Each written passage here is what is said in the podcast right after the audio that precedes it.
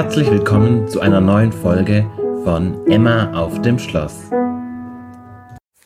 Hallöchen und herzlich willkommen zu einer neuen Folge. Ich hoffe, dir geht's gut und du bist gut in die neue Woche gestartet an diesem Montag oder wann auch immer du diese Folge anhörst, ist ganz egal. Richtig cool, dass du da bist. Ich möchte, ich glaube, diese Folge wird gar nicht so lange, weil ich dir ein bisschen was mitgeben mag, was ich immer wieder neu erkennen darf und ich immer wieder ein bisschen begeistert bin und da voll dafür bete, dass ich noch mehr davon begeistert werde und das noch mehr verstehe, wie groß Gott eigentlich ist und was ich oder wer ich oder welche Position ich in seinen Augen habe. Und das ist was, wo, glaube ich, auch der Teufel ganz viel Macht drüber hat und ganz viel versucht, uns von unserer wahren Identität wegzubringen und uns davon oder uns versucht daran zu hindern, zu erkennen, was wir für eine Freiheit eigentlich darin finden, wenn wir wissen, welche Würde, welchen Wert, welche Identität wir tragen, wenn wir Gottes Kinder sind.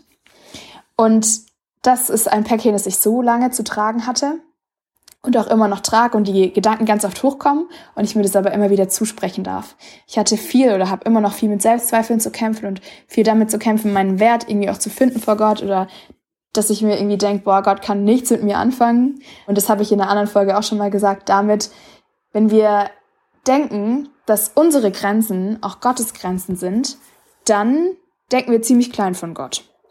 Und dann limitieren wir Gott auf unsere eigenen Grenzen, auf unsere eigene Kraft und dann ist es klar, dass uns das keine Erfüllung geben wird. Das ist, dann ist es klar, dass es kein Leben in Freiheit und kein Leben in Fülle bringt, wenn wir Gott so, so reduzieren und so klein reden.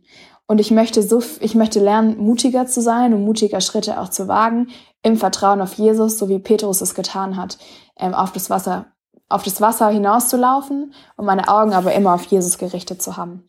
Und das finde ich irgendwie so cool, weil wir einfach an einen lebendigen Gott glauben, der uns formt. Und wenn wir uns formen lassen wollen, wenn wir Gemeinschaft mit ihm haben und Zeit mit ihm verbringen, dann wird er uns auch formen.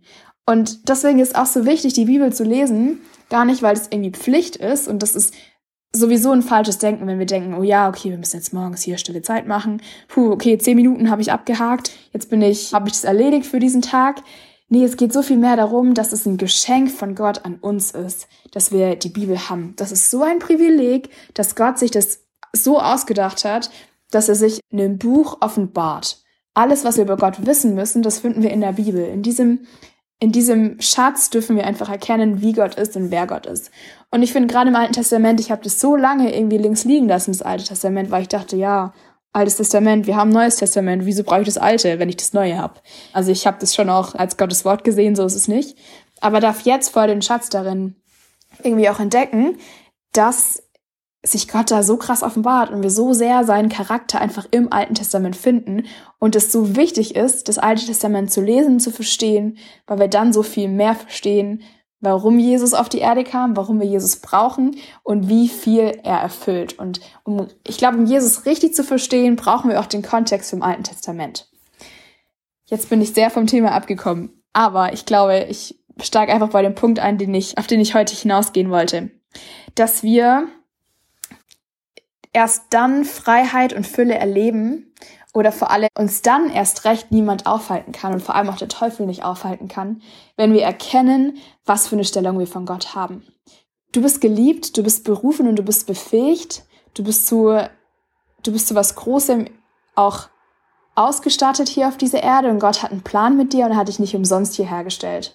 Und wir, wir dürfen zum Lob von, von Gottes Herrlichkeit hier auf dieser Erde sein und vor allem die krasseste Aufgabe überhaupt, habe ich nie verstanden, was es heißt, Ebenbild zu sein. Und wir dürfen Ebenbild sein. Das heißt, wenn, wenn Jesus in dir lebt, also durch den Heiligen Geist, wenn du Jesus als Herrn und als Retter und als Erlöser angenommen hast, lebt der Heilige Geist in dir und du hast die Fähigkeit, Gott darzustellen und Ebenbild zu sein. Und wenn Menschen dir begegnen, dann werden sie Jesus sehen. Und das ist so ein Prozess, der entstehen darf. Das, das ist Heiligung, dass wir Christus ähnlicher werden, dass wir Christus im Fokus haben und dass dann andere Menschen Jesus durch uns sehen dürfen.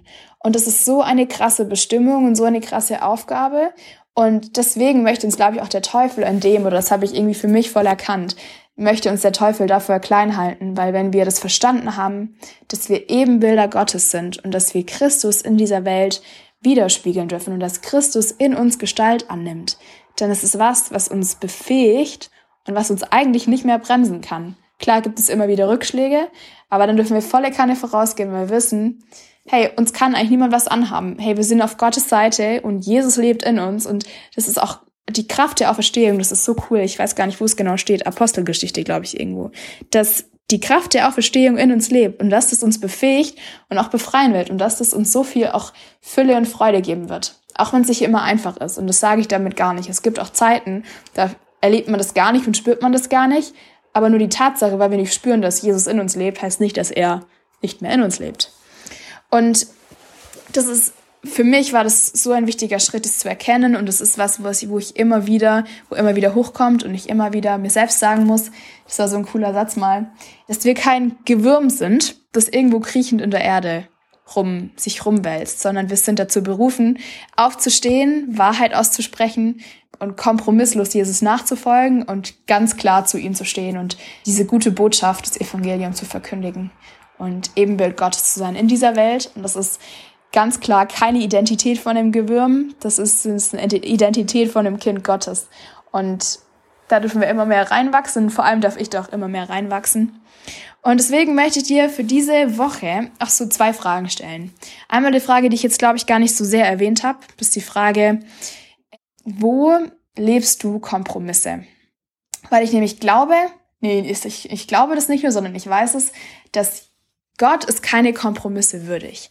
Aber wo gehst du Kompromisse für Jesus ein? Und eine zweite Sache, wo ich dich ermutigen möchte, das ist Psalm 46, Vers 11, ist da ziemlich cool. Da steht nämlich geschrieben, seid still und erkennt, dass ich Gott bin.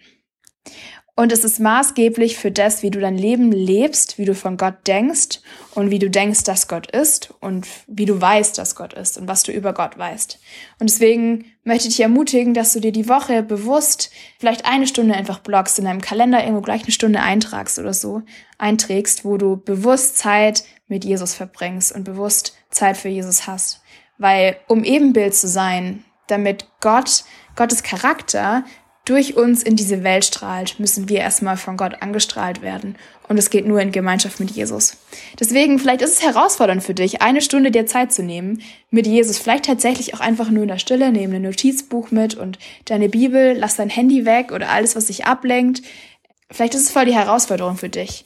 Aber das ist genau das, was wir brauchen, dass wir in dieser Zeit mit Gott erkennen, wer er ist, was, wer wir in seinen Augen sind und was unsere Bestimmung hier auf der Erde ist. Und es wird Freiheit geben und es wird Fülle geben.